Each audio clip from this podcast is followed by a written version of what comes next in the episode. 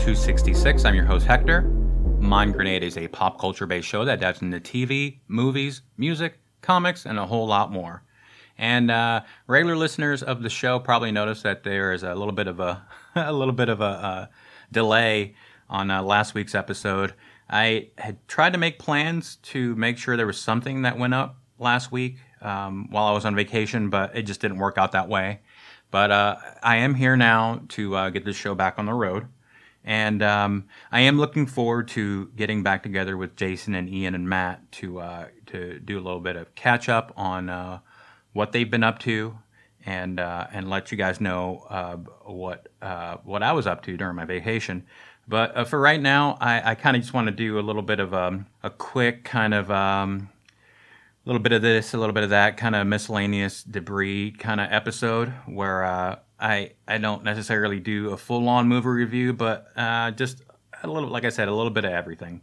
Having said that, it, it's still going to be a short short episode. So uh, before I went on vacation, and I spoke about it uh, a little bit on the last episode that we recorded, uh, me and the guys. Um, I had watched Black Widow in the theater, uh, IMAX. Um, I really enjoyed it. It was I gave it like a B minus. Um, I think I'd uh, said on the recording on the last recording that it's it it was a good Marvel movie. It wasn't great, so it was more like um I put it in the category of like an Ant Man or a um trying to think kind of more the average uh, uh Marvel movies. Um. It wasn't quite Thor Ragnarok or Winter Soldier, but it wasn't. But it wasn't. Um, I'm trying to think of the lesser ones. You know what? I I, I enjoyed it. I, I I plan on watching it again. I think I liked it more than Captain Marvel, um, which I like Captain Marvel, um, and um, and not quite as much as Doctor Strange. I really enjoyed Doctor Strange, even though that movie had some flaws, but um, I think the I think with Doctor Strange, I think the uh, the stuff that it did do right outshined the few flaws. So that that movie worked for me. Um, but the Black Widow movie, uh, what a strange kind of movie, uh, or the circumstances, because it was supposed to come out last year, but also it was supposed to come out even before um, the circumstances of last year.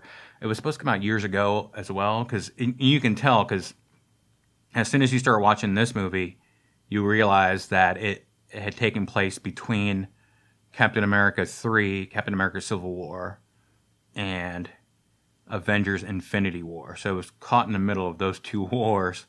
Um, so it kind of implies that it was supposed to come out uh, several movies ago in phase three, and now it's the beginning of phase four. Um, I don't think that really messed me up in any way. I, I, I kind of knew that going in. Uh, but um, it just wanted to point out how strange this movie is uh, outside of the movie itself, just uh, the circumstances um, with the studio and and and how you know uh, Scarlett Johansson is such a A-list movie star, and it's been for quite a while. I was trying to I was trying to like wrap my head around that entire thing about like why did why did these other actors get their movies before she did? Is it because of the gender thing or blah blah blah blah? blah? And I don't like getting into that stuff because I think I think uh, identity politics are just bullshit anyway. But um, I did kind of just trying to justify it. You know, is it because you know what what is it? Um, one of the things I looked at was that uh, it can just go back to the comics. The comic, I mean, uh, Disney and Marvel have kind of really uh, kept to, for the most part, how the books were laid out back in, uh, in the '60s, '70s, and '80s. You know, like um, their their uh, Captain America and Thor and Iron Man had their books prior to Black Widow having her book, uh, her books um, published. You know, eh, before she went on her solo so if we're going, if we're basing it, which is uh, not a good enough excuse, but I'm just, like I said, I'm just trying to wrap my head around it a little bit, just intellectually comprehend it, the uh, the approach. Um, because this whole argument that uh, Hollywood or the public isn't accepting of a female lead is in a superhero or action movie, I, I think it's bullshit because there's examples of of of women leading. You know, I mean, the first Wonder Woman, or even the second one that didn't get really good reviews, It's still made plenty of money and had a, plenty of love. So um, I'm trying to think of other uh, female-led movies. Um, Mad Max: Fury Road. Um, even though they didn't like promote it as a female lead uh, being uh, the attract uh, being the uh, the way that movie was laid out, it still became quite beloved uh, after people realized that uh, Charlize Theron was the lead in that movie, uh, even though her name wasn't on the marquee, or it wasn't the marquee, but the title of the movie was Mad Max, not um, what was her name in that? Furiosa. Um, which, by the way, they're they're making a Furiosa movie, which is pretty fucking awesome. I, I, am digressing a little bit here, just because I just uh, realized that they're making a sequel or a, a little side. Um, what do they call those? Spinoff of Mad Max Fury Road. Um, and part of the reason I'm getting excited is because it's uh, it's starring Anya Taylor Joy as a young Furiosa and uh, after the Queen's Gambit, I've just been enamored with Anya Taylor Joy and um, uh, and her acting and her choices. Uh, just what a great up and coming actress. So I'm looking forward to that. But okay, so back to Black Widow. Um, for them waiting so long for her to get her own movie, you know, I bet you it's nothing more than just the way Hollywood works you know the uh, um, aside from identity politics, I, I, I, just you know these these Marvel movies like or succeeding against all odds because no one cared for Iron Man until Robert Downey Jr. jumped on it and and I was just having this conversation with my brother-in-law and my sister about um, the Fantastic Four like uh, you know, you hear people go, "Oh, those movies suck." So how are they going to make a good Fantastic Four movie? Uh, the same thing went for Captain America and Thor at the time before those movies, before Chris Hemsworth and Chris Evans um, uh, made those movies.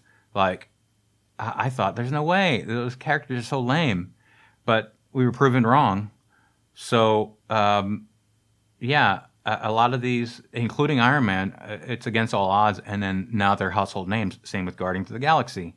So, um, you know, I guess you can apply that kind of skepticism from all of us. I mean, I'm not picking on one person. I mean, society uh, and Hollywood and the movie studios. Like, uh, you know, a movie's always going to be a gamble, but more so the gamble of like a Guardians of the Galaxy. like no one knew. I, I'm I'm a huge comic book fan. I grew up with it. I've got tons of comics right here in the studio that I've collected since I was like 16, and I doubt if I go through, I doubt I even have one Guardians of the Galaxy comic book. And I didn't know very much about those characters, and boom, Marvel just just you know gambled on that, and next thing you know, Guardians of the Galaxy is a house, household name. Like I remember, I remember uh, walking down my neighborhood after that summer of Guardians of the Galaxy dropping and seeing uh, around Halloween, seeing uh, kids with uh, Star Lord masks. I was like, "What the hell?" like, God, that happened super quick. Like uh, a summer before, uh, you know, Halloween before if you asked a kid who Star Lord was, they wouldn't even be able to tell you. And then the next thing you know, they're dressing up as Star Lord, or even Black Panther. A lot of these, I mean, all in all, I'm trying to think of what like the sure bet was. It was it was Spider Man. Spider Man was the sure bet, and all of this. And then they had to go to Sony to. They had to wait till Sony was struggling with Spider Man for Disney to be like, "Hey, we'll we'll help you out." And then they brought Spider-Man into the fold with the MCU movies and the Avengers movies, and that was the only um, surefire kind of bet was Spider-Man um, premiering in the MCU. Everything else, including Black Widow, was a gamble. Um, and you know, I guess now that I'm laying all this out, Black Widow now isn't much of a gamble, but has been up until recently. I guess, up up until like three or four years ago. Um, because now I mean she's she's been in so many of the movies, and we've grown to, uh, we've grown to get to know her throughout these movies. She's had she's had quite a bit of character development for not being, um, for not being like the main one of the main three. You know, Thor, Captain America, or Iron Man. But um, you know, uh, I'll, back off of the uh, movie, you, and that's my review um, for. Uh, you know, and I did have some notes. Let me see who else is in this film because I, I, wasn't going to do a full on review of this movie, but uh, I at least wanted to touch on it. Um, so uh, let's see, it was directed by Cate Shortland. So you got a female director there, which um, they've had female directors in the Marvel movies. Um, let's see, it stars Scarlett Johansson, Florence Pugh, David Harbour, and Rachel Weisz. And kudos to Scarlett Johansson because I'm pretty sure she picked the director and uh, made sure to surround herself with some a great cast, especially Florence Pugh. Um, what a what a inspired choice to have her in the movie. And then um, David Harbour, everybody loves David Harbour, and um, Rachel Weisz. I particularly love Rachel Weisz. I think she's awesome. I, I had kind of a crush on her for, for years now, but um, aside from my crush, I think she is uh, a talented actress, and there's a reason why she's been around for so long. Uh, let's see here. Oh, and um, a little bit of a what do you call that? A little bit of an Easter egg. Uh, this being a spy movie, um, and they do make a reference to James Bond, um, uh, Roger Moore's, James Bond, and Black Widow. But uh, Rachel Weisz is married in real life to uh, James Bond, to uh, Daniel Craig. So a little bit of an Easter egg there. But anyway, like I said, I gave this movie a B minus, and um, uh, my uh, just to kind of be more, um, let's see, uh, clear with my rating. This is a film that I wouldn't tell you you have to rush to the movie theater to go watch, but um, when it drops, uh, let's see, I think it's for home own like for you to own at home. I think it's in September. I think is what I saw today in the uh, in the news there. Uh, but you can also, I mean, it's been day and date. Like you can um, watch it on Disney Plus Premium, I guess, if you really want to watch it. But um, I think this is a film that you can wait and and and really enjoy. I think it's a really, really, really strong rental.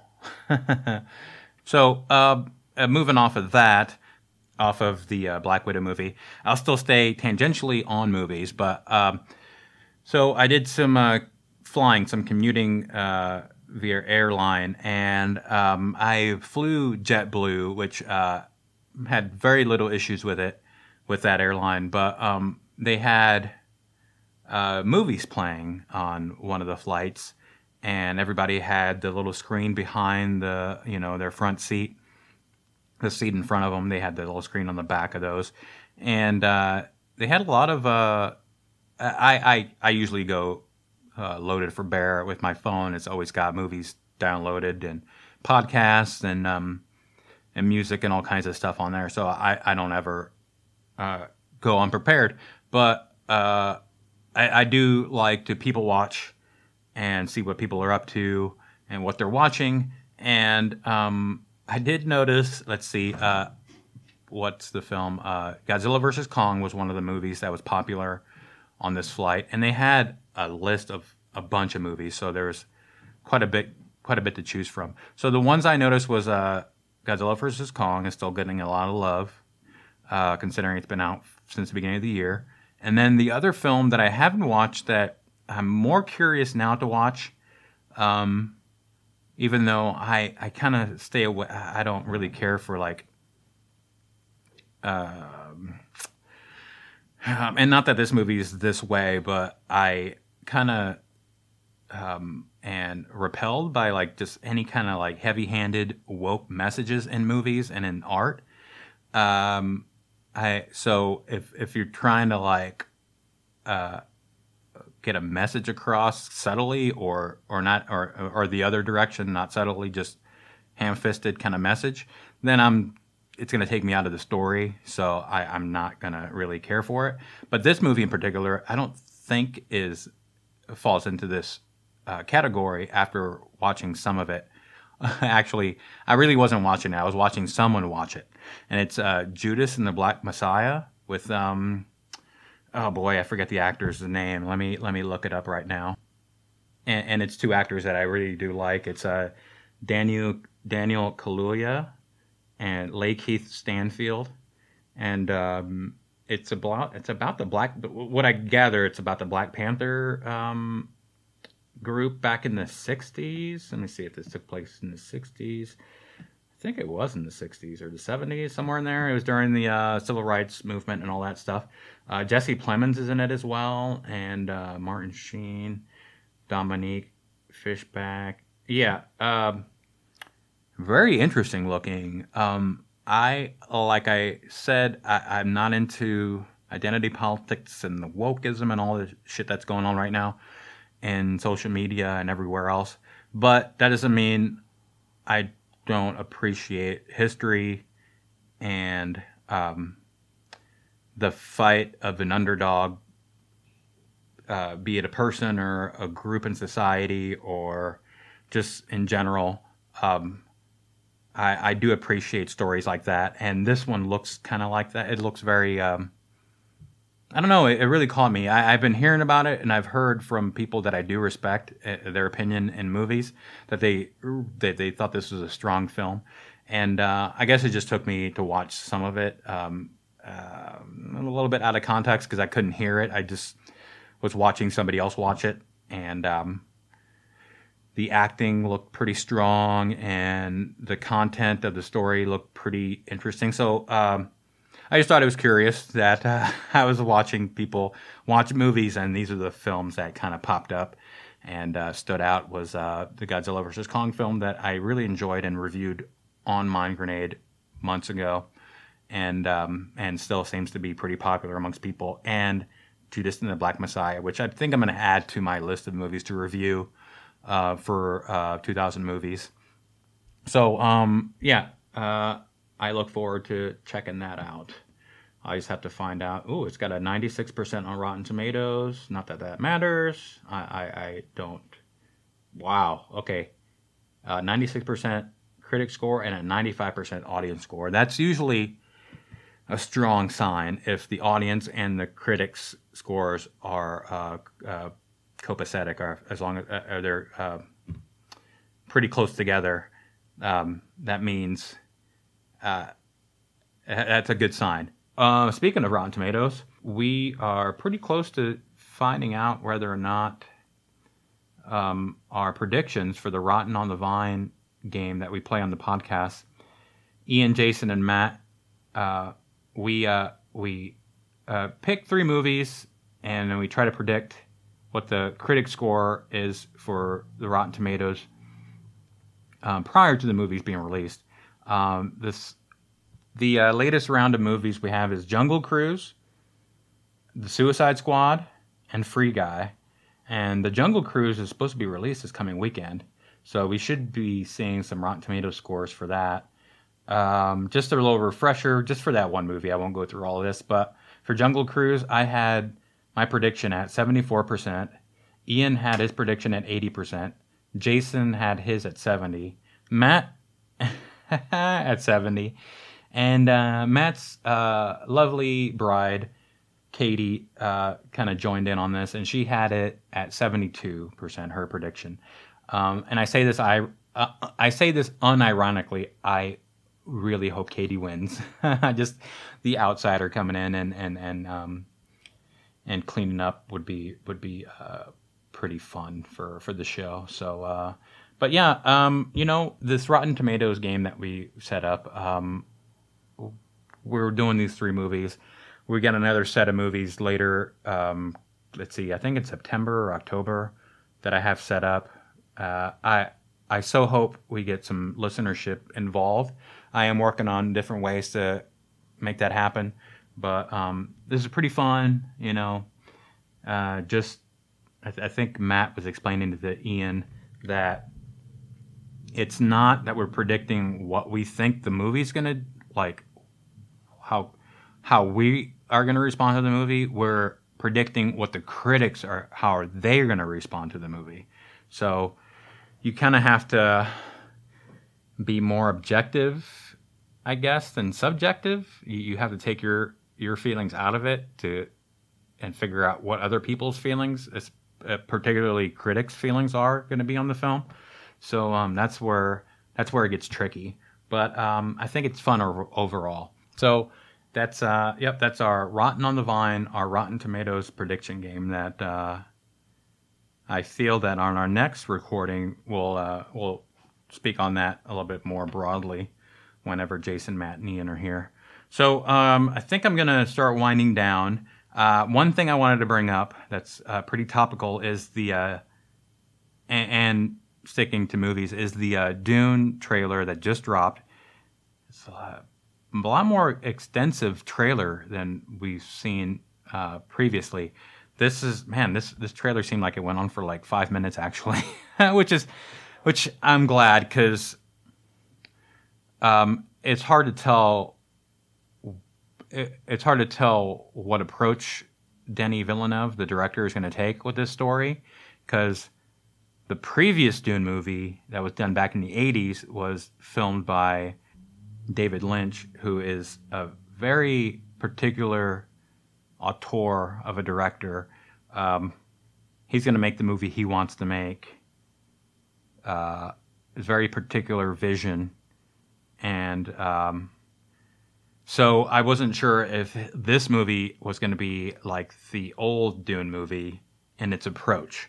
I don't know um, if it was going to be uh, very esoteric, like a lot of David Lynch movies are.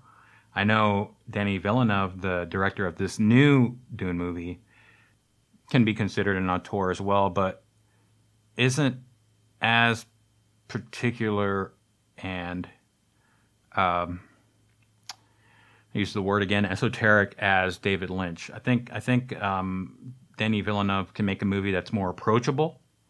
And uh, if you're making a movie this big, this epic, I think you need to make it somewhat approachable, like um, with the Lord of the Rings and Peter Jackson. If you watch Peter Jackson's uh, indie movies before uh, Frighteners and before the Lord of the Rings movies, um, he was very um, his movies were very weird and had a very uh, particular vision. But then he kind of broadened that when he started doing Frighteners and Lord of the Rings. Still great movies, but not as uh, narrow visioned, I guess is the turn of phrase there. It's pretty awful, but uh, um, I think I think you're gonna want to be more inviting to a broader audience with a epic type of film. So watching this new Dune trailer kind of made me feel better about going into this movie. Um, I'm hoping, just like with any movie, before I sit down and watch it, I'm hoping I like it. I hope this Dune movie turns out to be something that I really enjoy. Talked about this movie leading up to it quite a bit this last year, but I don't I don't know very much about the books and stuff. I know um, the books are pretty revered, and um, and uh, and also I've heard part of it too is that they're pretty dense with the world building, but um, hopefully this movie uh, makes it accessible. Um, I, I, hope it kind of uh, starts a franchise. Um, I think it's got the potential for it. So um, yeah, uh, the Dune trailer, uh, check it out. So I think that's all I got for this particular episode of the Mind Grenade podcast. So the uh, next episode should be a little bit of a reunion for Mind Grenade. Uh, Jason, Ian, Matt should be in studio, and uh, that should be a fun time. It always is. Um, you can find a feed of the podcast on mindgrenadestudios.com. You can find some of the art that I've been working on. I put up there recently. And what else is there to network? There's um, at mindgrenade1 is the Twitter account for mindgrenade at mindgrenade1. Leave us an email at mg 2014 at gmail.com. That's MGTWENTY14 at gmail.com. I'll have that in the show notes. Thanks for listening. Thanks for subscribing. This has been Hector saying so long, and we'll talk to you soon.